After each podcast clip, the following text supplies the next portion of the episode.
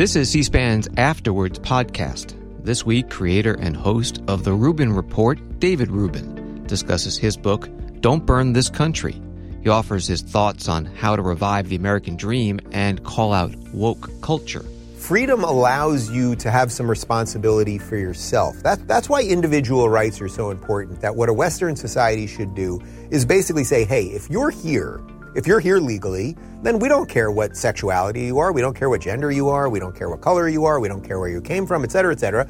He's interviewed by Cato Institute Vice President and Director of Polling, Emily Ekins. This episode is brought to you by Shopify. Forget the frustration of picking commerce platforms when you switch your business to Shopify, the global commerce platform that supercharges your selling wherever you sell. With Shopify, you'll harness the same intuitive features, trusted apps, and powerful analytics used by the world's leading brands. Sign up today for your $1 per month trial period at shopify.com slash tech, all lowercase. That's shopify.com slash tech. Dave, it's great to be with you today. I've been very much looking forward to our interview to discuss your new book, Don't Burn This Country.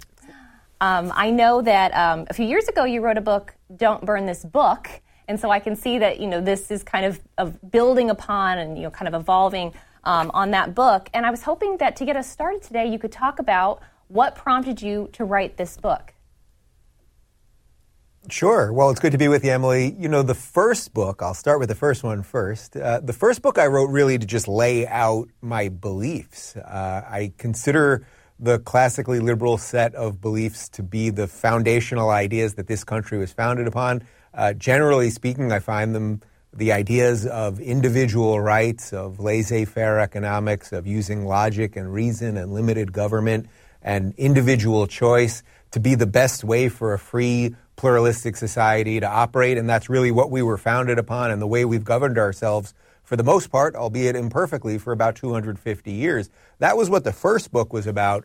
And then, unfortunately, in the, in the two years uh, since the first book was published, uh, obviously the country has gone in a slightly different direction, or at least a I would say in, a, in an opposite direction, to be more clear, an opposite direction than the ideas of individual rights and laissez faire economics and limited government. We've sort of reversed all of that stuff, unfortunately, and we've gone far more towards collectivism than individualism. So, Don't Burn This Country really was, I suppose, an, an obvious uh, follow up in that okay, here we are. We, we have a lot of problems. We can kind of all see these problems. We, are, we see our institutions failing. We see a mainstream media that doesn't seem to be analyzing the issues honestly. Uh, but what can you do in your life to fight against it? What are the things that you can do that you can take control of in your own life so that you can live hopefully a good life, hopefully a life that is not constantly fettered by the government and something that uh, gives you value, uh, allows you to maybe raise a family, live in a community that's in line with your values, and things like that. So that really is what the book's about. In some ways, it's sort of a how-to, I suppose. We almost put how-to in the byline, but then we sort of thought maybe that's a, a bit much. So it's uh, how you can not just survive, as I say, but thrive in this situation that we're in right now. You know, you, that's an interesting thing. Um, in your book, you, you, you, said something that really struck me. You talked about how ha- starting a family and having children really can reorient us from thinking just about the present, but thinking about the future. Um, and congratulations to you, too, by the way, you and your husband. I know that you are expecting two babies later this year. That's Thank you. very exciting. Um, and I'm wondering Thanks. to what extent did, did that shape um, or kind of shape how you approach this book, you know, thinking about the future for your two future children. Yeah, it really did. You know, when I was writing the first book, I was sort of just evolving on the having kids sort of thing. So my husband and I, we, we've been married for now, it's about seven years, but we've been together for about 13 years. And he sort of always wanted kids. I'm Gen X, I'm 45. When I was growing up, it really wasn't a thing in a certain sense, gay people like that you would have kids or get married. I never thought about marriage or any of those things. And then fortunately, the, the arc of justice bent more towards equality, and we got gay marriage or marriage equality.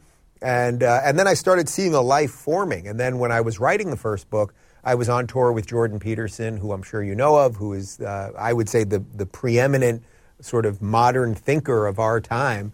And I was opening for him uh, throughout all of 2018 into 2019, about 120 shows in 20 cities, uh, 20 countries, uh, all over the world. And he would often talk about the importance of having children, that basically, you know, you can live a fully actualized life without children, but most people can't. So there are some people that can, and that is not to denigrate those people in any way. They might find all of their full value and all of their worth in whatever their artistic pursuits are or career pursuits or whatever that might be. And some people can have children and of course, there's a litany of, of reasons that people do not, and that's not to, to diminish any of their lives, uh, but that for most people to fully live the experience of being a human, uh, being a parent is part of that. And then actually after that, being a grandparent, and then if you're lucky enough, maybe being a, grand, a great grandparent is all part of that. Uh, so I was really shifting already, say three years ago when I was writing the first book, uh, and then it took some time. Uh, obviously, when you have two biological males, uh, there it's a little trickier to have kids than when you have uh, a male and a female. And uh, it took us some time to, to get there, but we do have uh, two babies on the way, which we're very excited about. And yeah, it, it shaped a lot of what I was writing about in the book because I have extra pressure to now make sure that the world is good. You know, as someone that was born in 1976, I've lived in a pretty great United States for 40 something years. It, it, feels a little shaky over these last few years, but the extraordinary freedoms that I've been given, I mean, really given. My, my two grandfathers both fought in World War II. I have not had to fight in a war. I get to do a show and write books about the ideas that I think can help free people, but I didn't have to go to Europe to help fight for freedom.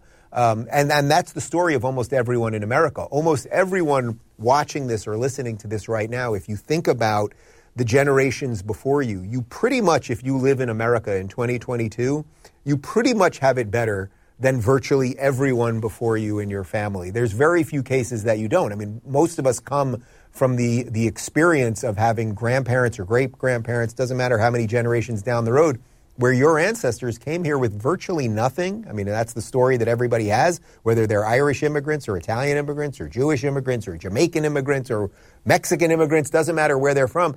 They come with nothing. They're, they're sort of lower class when they start, and they eventually, hopefully, can get to middle class and then beyond that. And I'm very appreciative of that. I, I really try to honor that from my parents and grandparents and beyond that. And now that's now my duty to protect those freedoms, that, that beautiful uh, tapestry that we have in America, where you have a chance to do what you want. Uh, it's it's extraordinary. It's precious. It's not something that a lot of other countries have. And now I have an extra duty because I'll have two kids to protect it for. Right. You know, it, it, you talk about in the book. This reminds me of something you talked about in the book about about gratitude. Um, and while it's very important, of course, we all agree to always be pushing for improvement and progress and living more closely to the ideals and the principles of this country, that there really is also a danger in going too far the other way and, and not having gratitude for the opportunities and the freedoms that we have in the U.S. And you talk a little bit about that in your book, and that there really is that there are risks posed by that. Do you want to unpack that a little bit? Sure, there's a huge risk posed by that because, as I just said, we, we all know that in America in 22, we really have it so good. There are no laws that discriminate against everybody. It doesn't mean we all have the same amount of stuff. We don't.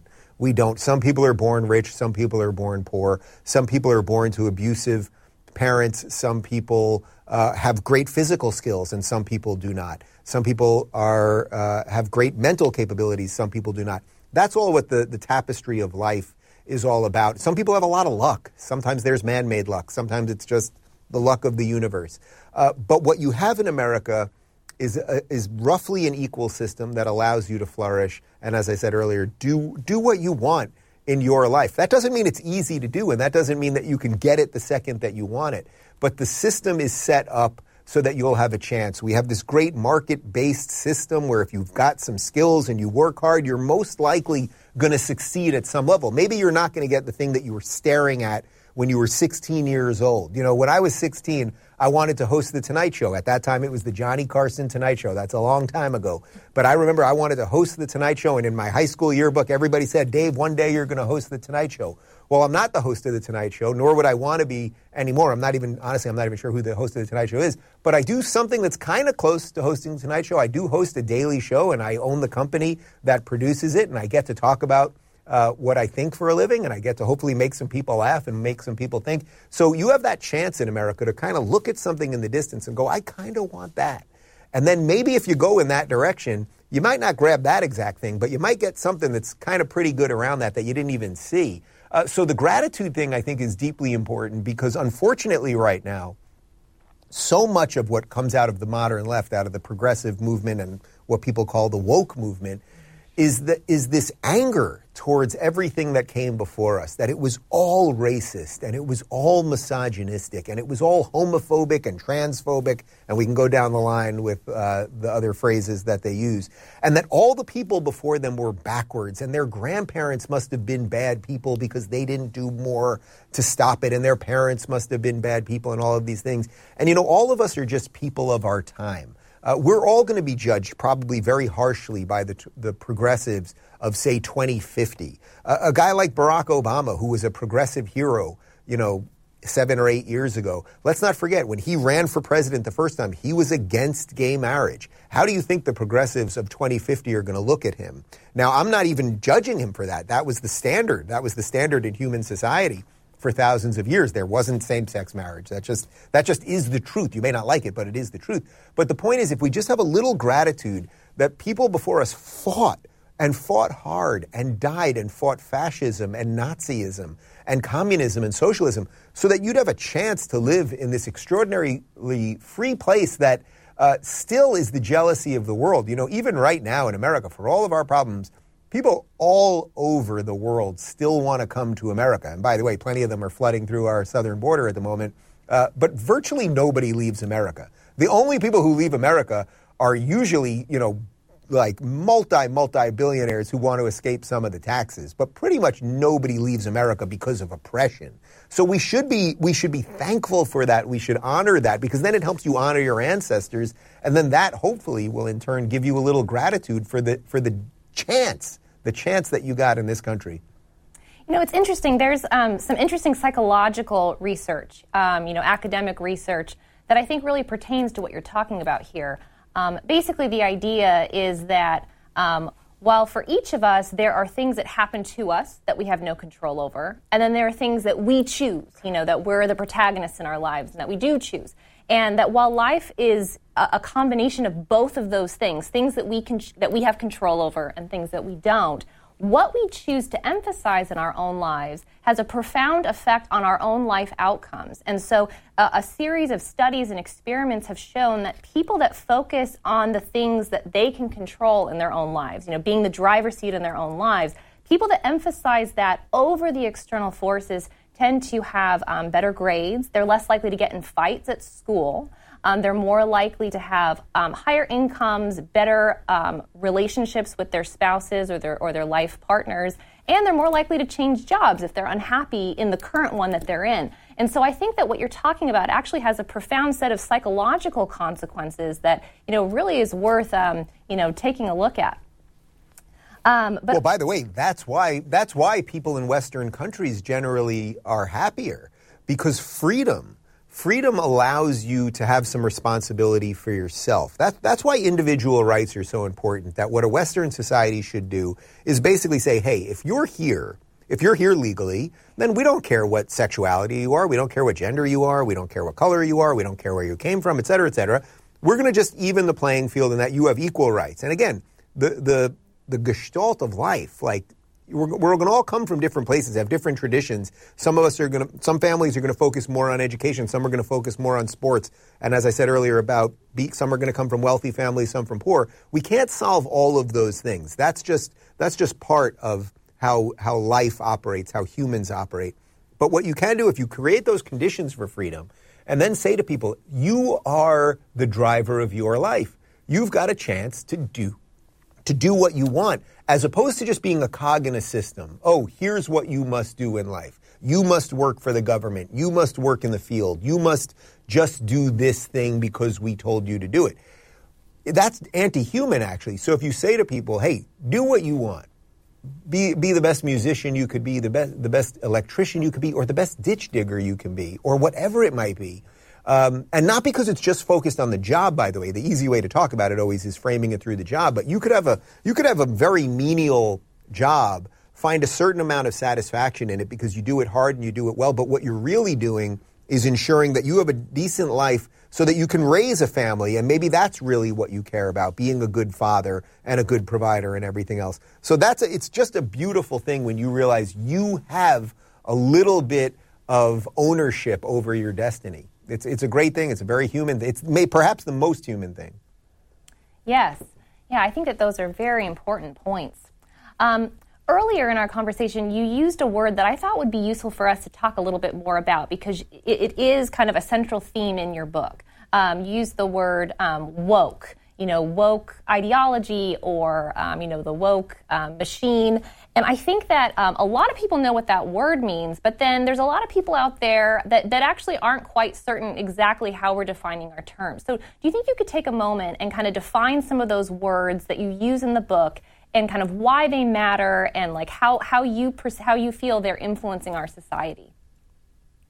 Sure. I'm glad you asked. It's an important to ask, and one of the things I try to do on my show all the time is is define things clearly so we know that we're talking about the same things. You know, it's funny too because when I use the phrase woke, um, I'm usually using it to describe what I think are a very bad set of ideas and a, and a set of people who have prescribed and subscribed to those bad set of ideas. A lot of people proudly say that they're woke. They say that they're woke meaning they in their minds they sort of mean very evolved and they really believe in equity as opposed to equality but let me give you my definition mm-hmm. first and then we can talk about their definition if you want uh, the woke set of ideas right now is what i would say is sort of the mainstream sort of the corporate press and cultural norm set of ideas that everyone should sort of somehow be judged on their immutable characteristics that black people must think this, and gay people must think this, and women must think this, and then you combine that with a little intersectionality so that if you're black and gay and, fe- and female,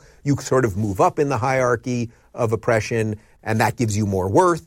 And of course, if you're say straight and male and Christian, now you're you should be pushed to the bottom, and we should listen to certain people more based on their oppression, and we should punish people more based on their lack of oppression. Uh, that is basically what the woke set of ideas is. And it's sort of, you know, in some ways it's sort of this um, amorphous thing. It's not like everyone's walking around going, you know, I've got the laminated card, I'm woke.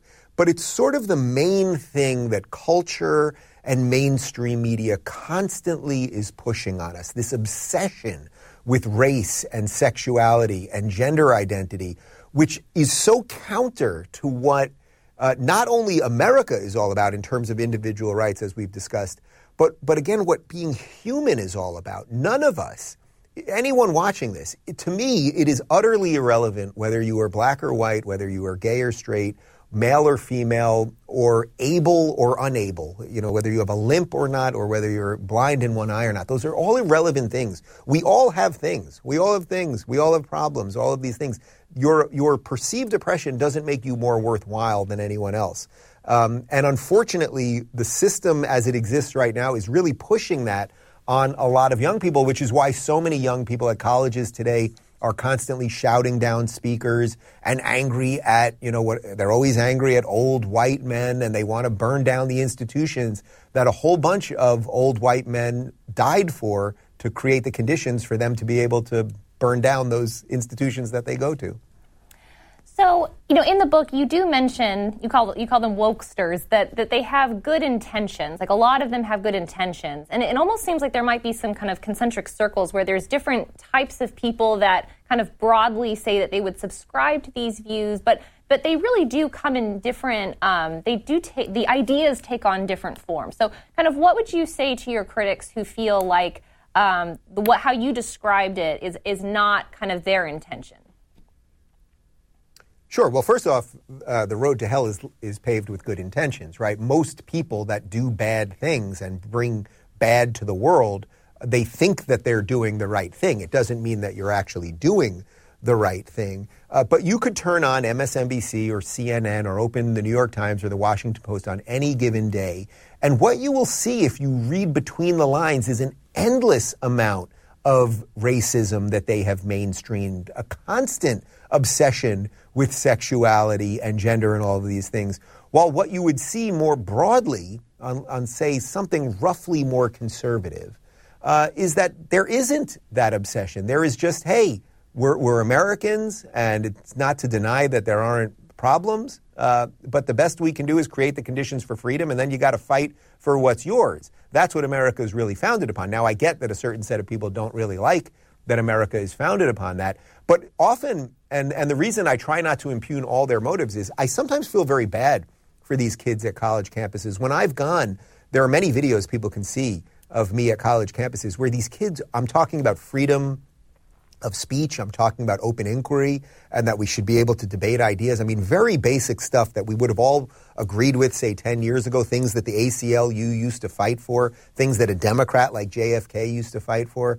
Um, and I'm talking about these things on college campuses, and they're screaming and they're pulling fire alarms and using noisemakers and all of these things. Now, the kid that's doing that, the freshman at college that's doing that, they think they're doing the right thing. They somehow think that free speech is violence. I mean, these are their own words that, that speech is violence, although sometimes they'll also tell you that violence is not violence, meaning if they burn down a target in honor of social justice, that's not really violence. But if someone misgenders them, that actually is violence. So I, I, have certain sympathy for the young people who have been confused by these ideas. I think that there's a bunch of sort of race hucksters that have been sort of mainstreamed, the whole anti-racist movement and the 1619 Project and the rest of these people, the idea that America, America's driving force in its founding was racism. I mean, that's, it's just completely insane. We fought a civil war not too long after being founded to end slavery.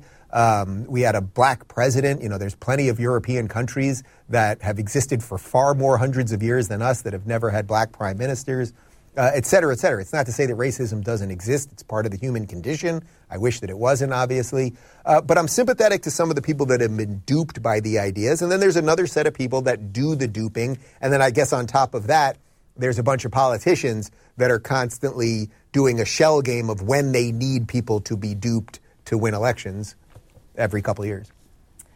Yeah, it, it is complicated because I do think that there are a lot of people that feel like that they just want equality, um, and they wouldn't even argue equality of opportunity. And it does seem like a lot of these terms, people are using the same words to mean different things. And um, I think a lot of Americans want the same things, um, but that there are just kind of these extremes, uh, kind of off to the side in the wings, um, that have taken a perhaps a disproportionate voice um, particularly those that can you know dominate on Twitter. Even though Twitter is not a representative sample, I'm a pollster. You know, Twitter's not a representative sample of Americans. You know, you've got a lot of people piling on it's, you. It's on a representative sample of something. Um, yeah, it's a representative sample of something. I'm, I'm not exactly sure what, but yes, of course, we always have to watch out for the extremes. And, you know, most of us, myself included, we are not necessarily our best selves all the time on Twitter, and it's very easy to own someone or fight with somebody or see a selectively edited clip or something like that. Uh, but for, for the broad swath of Americans that roughly want people to live free, the conclusion that I've come to, and that really both of my books are about, is that what you would want then is the government to just stay out of the way that you just can't have a government. You can't only be for government when it does the things you want. You have to basically be for a government that really is just out of your way. And this, by the way, is exactly how this system was founded. It's what federalism and states' rights are about. It's the idea that the government isn't actually supposed to do too much. Unfortunately, over the last, say, century for sure, the government, especially the federal government, has just gotten bigger and bigger and bigger. So now all of these people constantly want the government to do things for them. And then when other people get the power, they're very angry that the other people want other things done for them. So to me, the only answer is okay, that's fine. A bunch of us want a bunch of different things. Well, then we just have to scale back the machine that sits on top of us that is allowing those things and instead put it on us to, to help ourselves. I'm so glad you brought this up because it actually reminds me of the part in your book where you talk about your decision to leave Patreon. Um, and I think that that actually is kind of part of this broader conversation about government. I think we'll get to that. But I thought it would be useful if you could kind of describe, you know, what happened with Patreon. You know, Patreon's a crowdfunding service. Um, you and Jordan Peterson, I believe, you both decided to leave at the same time and start your own. Um, that was a considerable risk. Can you kind of talk about what prompted you to do that and, and what you've done since? Sure. So I was funding my show, The Rubin Report, on Patreon. And as you said, Patreon is a crowdfunding site. So whatever you want to crowdfund, if you've got a couple people that want to subscribe to you monthly, uh, they, they're basically the, the, the one player that, that does that, at least at the time. Now, there are some other players. That's what this story is all about. Uh, you know, and it didn't matter what you were doing. I was doing a political talk show on YouTube. It was mostly for digital creators. So you might be an unboxer, you might be a musician, you might be a painter or an author, whatever it might be. You got a couple people that want to give you some money. They basically facilitate the ability for those people to give you the money. So create a subscription network for you. Uh, what happened, and this is about uh, three or four years ago now, uh, was there was another guy on Patreon who I did know. I was one of the first political people on there. Uh, but there was a guy by the name of Carl Benjamin who his his name on YouTube was Sargon of Akkad, and he was a very popular YouTuber, and he was really sort of an old school British uh, classical liberal uh, for the most part. And he did a lot of historical videos and things of that nature. And he was funding his show on Patreon as well. And one day, without notice, he got an email from Patreon that his Patreon channel had been shut down. And this is where he was making his whole living. And he was extremely popular on there. I mean, he was making thousands and thousands of dollars a month. He was supporting his family on there, etc.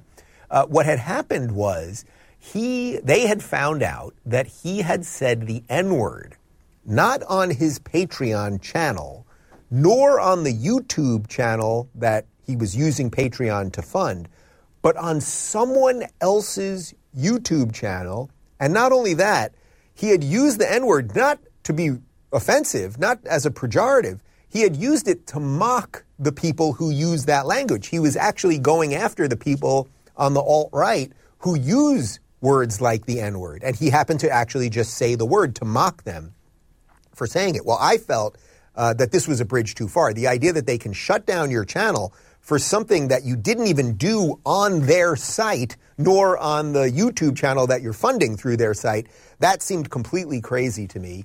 Uh, I had already a year before had the CEO, Jack Conte of Patreon, on my show, and he had assured me personally in my own studio that nothing like this would happen, that they would not ban people over language in a manner like this. And I felt this is just a bridge too far. I, I talked to Jordan. We both decided to close our Patreon pages. That was not easy for me to do. As I explained in the book, my company, uh, where I have several employees, my production company, about 80% of our revenue, roughly, was coming from Patreon. So it was not an easy decision. And over a course of a couple days, I built a very rudimentary subscription site for myself. And then that really became the, the focal point, the beginning, the genesis of locals.com, which was the tech company that I founded uh, shortly after. And then eventually, over the last year or so, we ended up merging with Rumble, which is one of the main competitors to YouTube and a competitor to Amazon AWS, which is Amazon Web Services. It's sort of the underbelly of the internet.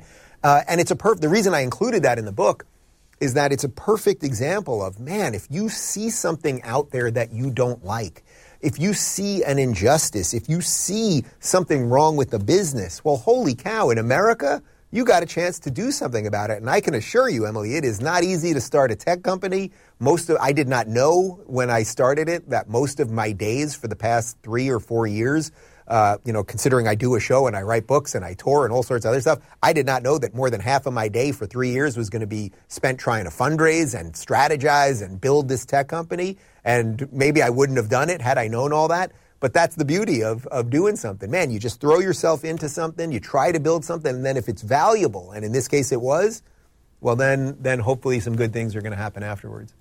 Yeah, I just I thought this was very interesting because, you know, as as we've discussed today in the interview, but also you expound in your book that um, these concerns that kind of the, the zeitgeist that you're talking about, kind of the woke or collectivist zeitgeist that you describe, has kind of permeated a lot of institutions in society um, and that people feel that, that, and survey research does show this, that many people share your concerns.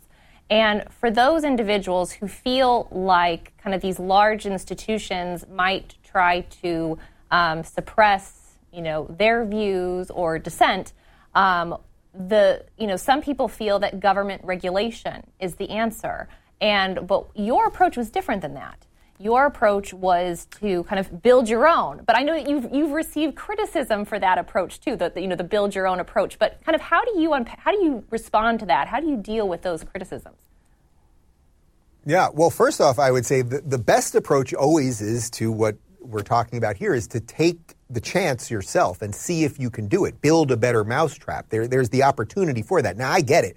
The idea of rebuilding an entire internet or rebuilding an entire crumbling educational institution or whatever institution seems to be crumbling right now, which seems to be almost all of them. These are daunting tasks, but humans do daunting tasks. Great people build great institutions. Uh, so you always have a chance to do it. Now, that does not mean it's going to be easy. And by the way, you know, me starting locals to sort of replace Patreon is just one piece of the puzzle. We then merged with Rumble, which, as I said, is a YouTube competitor and an AWS competitor. But that's th- those are only a couple pieces. If we're really going to build a parallel economy, you need payment processors so that we're not all stuck on Stripe, which is the main ubiquitous payment processor right now. Um, but I also I, I acknowledge this in the book too, and I've had many people on my show to talk about this that there are many ways to skin a cat. So, and I, I've discussed this even with Tucker Carlson on his show, where he comes from a position where he wants to use a little more government intervention to, you know, break up big tech. Now, you can talk about many layers of that. So there could be, okay, do we want to regulate big tech, meaning quite literally you're going to send government regulators into the offices of Google and Facebook and government regulators who are probably not the brightest and best are going to have to figure out what's going on with the algorithms and how they're manipulating us and they're going to regulate it. To me, that makes almost no sense. It's, it's a nice pipe dream, I suppose. The idea that the government could maybe, if the government was only doing good and had the best of the best, could regulate things to make them more equal and fair. I suppose that could possibly work. Uh, although I think there's, you know, privacy issues and, you know, private company issues that would be problematic there, let's say.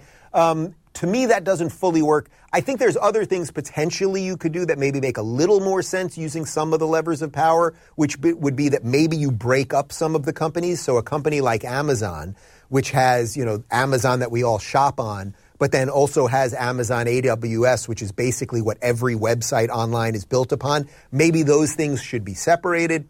Again, though, I don't love the idea of giving the power to the biggest thing to break up other big things. Usually, to me, that just calcifies a bunch of big things. So, my personal preference was hey, let's build something, see what we can do. Uh, but I don't sit here and pretend that that's absolutely a perfect.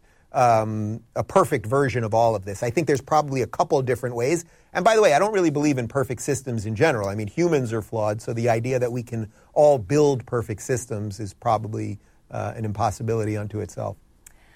So, you know, this does remind me of some of the some polling work that I've done where there is kind of, you know, widespread concern about a lot of these tech companies and um, but the concerns that people have do vary, right? So people on the political left believe these companies aren't doing enough to police what they define as, you know, false information or hate speech. And then conservatives on the other side feel like these companies are being um, unfair in how they uh, how they do police content, and they feel like their views are suppressed. And so, in the survey data, we actually see that most people, you know, do have some kind of concern. It just differs on what. Um, and conservatives are actually more likely to have experienced having their accounts reported or you know shut down in some way. And progressive respondents were actually more likely to say that they personally had reported or um, blocked someone on social media. And so it does seem like, given these problems, a lot of people are turning to government, you know, dealing, trying to repeal or change Section 230 if the tech companies don't, you know, change their algorithms to, you know, affect certain types of uh, information that's being shared, um, or repealing Section 230 if they are, um, you know, if they don't have, uh, they can't prove that they're unbiased in their content moderation. So there, I just, we keep hearing more and more calls for government regulation. I think you do kind of highlight some of the, the problems with that, I think, pretty clearly in your book. Um, but for people who still are kind of left wondering, well, what next? You know, what do you, for kind of regular people who might not be in a position to actually start something as big um, that could, you know, be a, you know, a competitor to some of these companies, what do you say to people like that? what should they do? Well, I think the, the internet is just a reflection of who we are and what our cultural attitudes are. So the internet goes through, like most things, it goes through a, ser- a sort of series of bundling and unbundling. Usually it starts with something unbundled. So the internet 30 years ago was like these little chat rooms and these little groups. And then eventually, you know, say AOL came in and started bundling them together and you'd sign on to AOL and you could get access to these things. And then AOL kind of disappeared and Facebook came up and then we had bundling of now you were with your friends and you could be in these groups and you could buy tickets to things and everything else and then more social media things came and now you could connect with celebrities and all of these things and I think maybe we're in an unbundling phase right now where we all have to realize that if if we all got on these things, look, we all have a phone sitting next to us or in our pocket right now, and we're all on these apps that are free. Except they're obviously not free, right? There's nothing free. There's no free lunch. What what is uh, the cost of this thing is that they are buying and selling our data. They are in some ways weaponizing it against us. You know, all of us have the experience of you're literally talking to someone at the kitchen table about a lamp and then suddenly next thing you know there's an instagram ad for a lamp in your feed and you go well how did that happen? I mean we, we all know these weird things that happen online and they're using our data and microphones and all of this stuff and i'm always i always say on my show it's like i'm not worried about the stuff i know they're doing. I'm more worried about the stuff that i don't know that they're doing. And I think, you know, now with Elon Musk getting involved at Twitter, we may well find out about some of the things that we did not know. Uh, and we did know a whole bunch that they were doing over at Twitter. But I would say if you want to take some of the responsibility back, I'll, I'll give you a good example. One of the things that we've done related to language uh, and, and hate, quote unquote hate on locals. So, you know, people on Twitter, you can get a free account on Twitter and you can have a million burner accounts and there's no, you can say all sorts of awful things to people and Twitter can either ban you or suppress you or people can block you and all that. Um, but if you break the laws of the United States, obviously you, you have a bigger problem than Twitter. Uh, but one of the things that we did with locals that has almost perfectly, and dare I say perfectly, but almost perfectly dealt with hate is that we made it subscription based. So people can join the Rubin Report community on locals. Anyone can join for free, but, and you can view things for free. But if you want to participate in the conversation, you have to pay a few dollars. Now, every creator can set their minimum. For my community, it's $5 a month, but some creators have $7, some people have $15, whatever it might be. What we have found is that if you were to literally just charge a quarter, I mean 25 cents, that people will behave better. So, people in my community, I've had no problem with anyone fighting or saying mean things or threatening people or anything else. And by the way, the, the next part of this is if someone joins my community, the way, the way we treat these communities is that to me, that's I have welcomed you into my home. You are welcome to say whatever you want about me or about anyone else outside of my home, but just the same way I would treat a dinner guest. If you come to my house for dinner, you can't just walk into my house and start screaming at me and saying all these awful things. Then you can't be in my home. So I, as the creator, so think of it, I'm, I'm sort of the mayor of the community. I can kick you out of my locals community, but, and here's the difference with Twitter and Facebook and YouTube and everything else you're not off the platform. You just can't be in my community. So if you want to be in 10 other communities and you want to abide by whatever their rules are, you can still be uh, there. So I think we've built a system that is a little more consistent with how we all behave in real life. You know, you may behave a little bit differently when you're at the park playing basketball with a bunch of strangers than you would if you were at a nice dinner party at a restaurant. And I think if, if we apply some of those principles that we're all doing in our day to day life to how, some, how we behave online, I think that can clean up a lot of it without having the government get involved or without having a giant system, say a bunch of censors at Twitter or at Facebook, make the arbitrary decisions for us.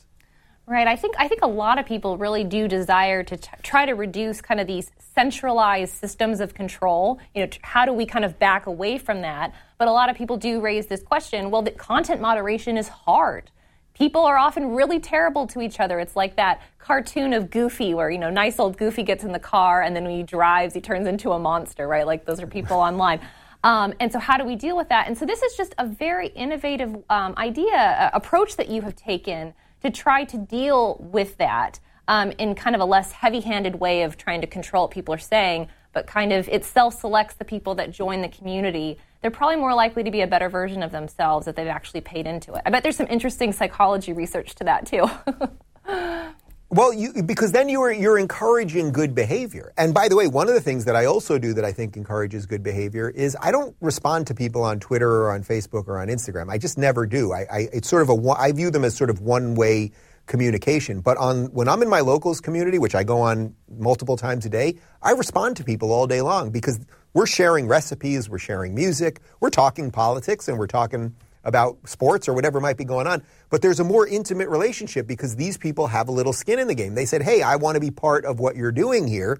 The same way you might have a better relationship with somebody who lives on your street. You have a more vested interest in them living a good life because they're on your street and you know if they're happy and living a good life, they're going to take good care of their house. Their house is going to look good now. Your house is going to look good now. Everybody's house prices are going to go up. And that's what I mean about if we just treat these things a little bit more how we live in our day to day life. Because otherwise, if we just leave it up to the censors, to decide what's what. We don't know who these people are. I mean, why are these people never interviewed anywhere? We, we have no idea what their political allegiances are, the nonsense. I mean, I can't imagine. Can you imagine what a horrific job it must be to be a moderator at one of these companies? Not only to see uh, the horrible things that people say to each other, but the horrible images that they post and the illegal stuff and all of that. I mean, it must be a, I think they've done some studies on this, that it's a really, really depressing job to do that sort of thing.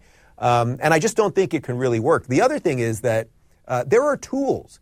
You know, if you are getting relentlessly abused on Twitter, and trust me, uh, I don't check my mentions that often anymore, but people say all sorts of mean things to me on Twitter, or they did at one time. You can basically figure out who to block or mute. And I found that if you, so for me, it usually is a lot of progressive activists don't like me. Well, if you block about 10 of the key ones, well, then they can't send hate your way because they can't see your tweets. And then basically you've cut off you know, a huge swath of people that otherwise would be spending all day long sending you mean tweets. So again, even in an imperfect system, you have some tools to take some of the power back to yourself. Right. It is tricky, right? Because it shows the importance of kind of the civil and civil discourse because we do want to encourage kind of open open conversation with people who disagree with each other to open those uh, open up those echo chambers so we're not in just these individual silos. But it's hard when people resort to ad hominem attacks and just being just being mean right? Just being mean. And so it is tricky about how to navigate um, kind of opening up those silos when that is a risk. It does seem like one way to deal with this is to some kind of to have some kind of a subscription model. But that actually does raise another question that you, you do grapple with in the book which is you know, we, we don't really want to have these silos, right? We want to be in kind of, we want to be in a situation where people who have diverse views can civilly, right? Emphasis on civil, talk to each other about those views and often have uncomfortable conversations. But that's hard to do when people just kind of have to silo off. We know, you know, this group is going to use Twitter, this group is going to use Parler and whatnot. But that does seem to be the way things are going. How do you kind of grapple with some of the pros and cons there? Yeah, it's a tough one. We may just be heading in that direction. And that's what I would say is an unbundling right now. We've all been bundled into these systems. So we had these four or five social media sites YouTube, Facebook, uh, Twitter, et cetera, that we got bundled into. And then we realized that the problems within this bundling were extraordinary and almost completely unmanageable. And we may just be in an unbundling phase of the internet, which I understand why that's tough. We don't want to go into our ideological silos and never hear counter opinions and all of those things. I would say, though, you know, it's been interesting for me because, as you know, I, I was a lefty. I was a Bernie supporting progressive in 2015. Uh, obviously, I'm not anymore. I, I, voted for Trump last time. Uh, I didn't vote for him the first time. I live here in Florida. I think Ron DeSantis is you know, America's governor at this point. I, I clearly, from everything we've discussed here, I, I, believe that America is fundamentally good. Our founding documents are good. I believe in freedom and capitalism and all of those things. But one of the interesting things that happened to me over the, say, seven years of my political evolution is I started talking to the people that I thought were the bad guys. Uh, I started talking to Glenn Beck, who I thought was a scary right winger, or Ben Shapiro, who I thought was a scary right winger, or Dennis Prager. The list, the list goes on and on. And what I found was I had major difference with, differences with them politically, which I still have to this day. I consider myself begrudgingly pro choice. Most of them are pro life, if not all of them are completely pro life. Uh, they have their own personal religious views on uh, marriage, traditional marriage. I'm, I'm, married to a man, so that's obviously a tough one for them. Um, I'm still, for the most part, against the death penalty because I don't like giving that kind of power to the state. Most conservatives are for the death penalty. Uh, but I know that I've been able to have these conversations with these guys, not only in my studio and on air and live and uncensored, but I've become friends with these people and broke bread with them and had them over for dinner with their spouses, and that we've been able to relish in our differences. Now, the, the difference of that compared to really what seems to be happening almost in every case on the left is that once you've run around calling everybody racist and bigoted and homophobic, which is what so much of the discourse unfortunately on the left was, and trust me, I was I was really one of the first people on the left saying, guys, we have to stop doing this seven or eight years ago because we are acting illiberally now. Um, once you've said that these people are all racists, you have almost nobody left to talk to. And what you've unfortunately done is paint yourself into a corner. And I think that's why so many progressive activists seem so hysterical right now. So much of the rhetoric, even as we're talking right now with all everything going on with this Roe v. Wade discussion, uh, so much of what's coming out of the Biden administration and Psaki and Kamala Harris and all of the, the mainstream hosts on MSNBC and CNN and The View it's it's utterly hysterical instead of remotely nuanced. It's oh the Republicans just want to control women and they hate women and they're coming for you and now they're going to come for gays and everything else. Instead of honestly assessing that this is really a states' rights issue versus federal power and by the way, these are the same people who suddenly believe in bodily autonomy, but two months ago were demanding that everyone get injected with a vaccine. Um, and it's a tough thing when, when half of the country seems unwilling to talk. I have consistently found that right leaning people are willing to. That's not everybody, obviously. But I do think there is a fundamental difference. So I don't think this is sort of a 50 50 equation going on right now. Yeah, it, it, it, can be tricky because it seems like what I've, what I've advised people that I talk to about this is that instead of using labels to talk about substance, you know, instead of saying that some someone or something is racist, to talk about the problem with the policy or the problem with the view that they have specifically and concretely. But it does seem that social media encourages a different kind of behavior because I think people really get that adrenaline rush, right? When they get lots of likes and mm-hmm. retweets and people are kind of cheering them on. And people often don't cheer on nuance, right? They they cheer on the ad hominem attacks, um, which can yeah. make that kind of to make civil discourse very difficult to be had.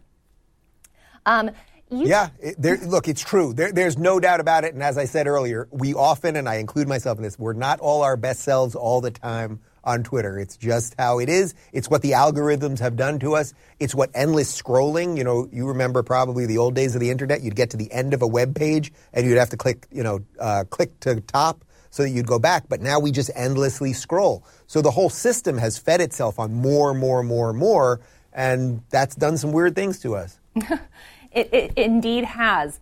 Um, I wanted to change subjects for a moment, but it, it's kind of related to what you were talking about. You mentioned how you kind of had shifted your views over time. Your views have evolved. And you have a chapter in your book about capitalism versus socialism, um, or capitalism versus you know centralized planning of various policies. And I wanted to ask you more about your evolution on that. Now, you described that in the past that you were more in support of things like rent control or the government paying for everybody's college or um, expanding the social welfare state beyond what we have today.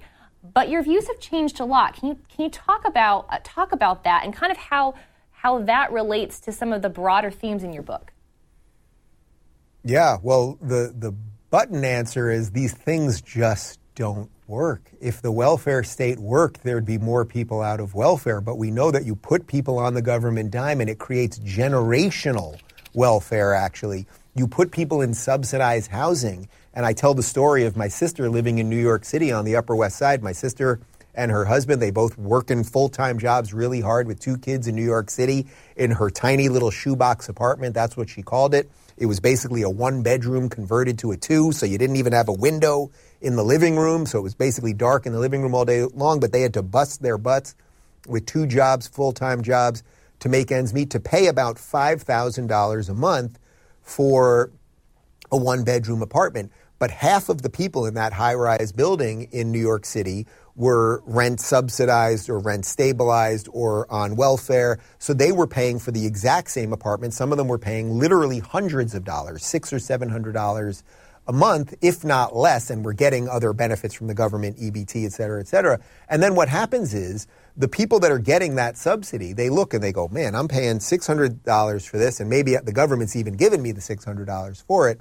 Those people that live in the exact same apartment as me on a different floor, maybe next door to me, they're paying $5,000 for it. Why should I get off the government dole? Why should I work harder? Why should I get another job? That has nothing to do with race. That has everything to do with the human condition. If you're just given something, in essence, for free, uh, and it's the same thing that someone else is really working hard for, you're probably going to take that. And then what happens? I mean, this is absolutely a fact people stay in these apartments generationally, and then sometimes there'll be even three generations of people living in these apartments. Uh, much much of this I write about Thomas Sowell, who I had the honor and pleasure of interviewing, and he talked about when he got out of college, and he was a socialist, he was a Marxist.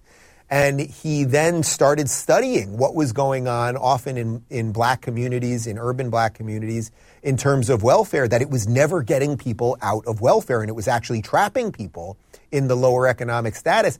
And he was working for the government and he brought this to the higher ups and they basically said, no, no, no, no, we don't, we don't want to deal with that because the government just wants more government. It wants more money in the government. It wants more, you know, money for the contractors and all the people. It, it's sort of what uh, that orange man called the swamp, that there's just this machine that operates and they want more money for the machine. So the, the simple, Peter Thiel, uh, who I've had on, who of course was the, uh, the founder of PayPal and the original investor in Facebook, he once said to me, I wouldn't be a libertarian if any of it worked. And I think that really is it. That gets to so much of it. Um, there are reasons to want to help people. Of course, there are. And by the way, conservatives and libertarians generally help people through charity or volunteer work. Um, but if the machine really worked, if we had a slim, trim government that really worked and there were programs that really lifted people out of welfare and that maybe could help people get a higher education so they could get a better job so they would be better off than their kids were, et cetera, et cetera, uh, uh, than their parents were, um, then sure, I, I, would be for that system. It's just not the system that we have, and I don't know that we can recreate that system anymore. That's interesting, yes. It, and I guess it does kind of connect with some of the broader themes of your book because it seems like your critique is with kind of these centralized systems of control. And that can be found when it's government planning. Um, you know, a lot of these policies, we wouldn't say that they're socialism, but they're socialistic planning. Um, that the government can't set rents correctly. It's just not going to work. It just destroys. It destroys cities. It destroys communities um, that kind of thing. But then there's also these systems of control that can be outside of the government, and when they're centralized, that they also have problems. So I guess that was kind of the common thread there that you were that you were saying.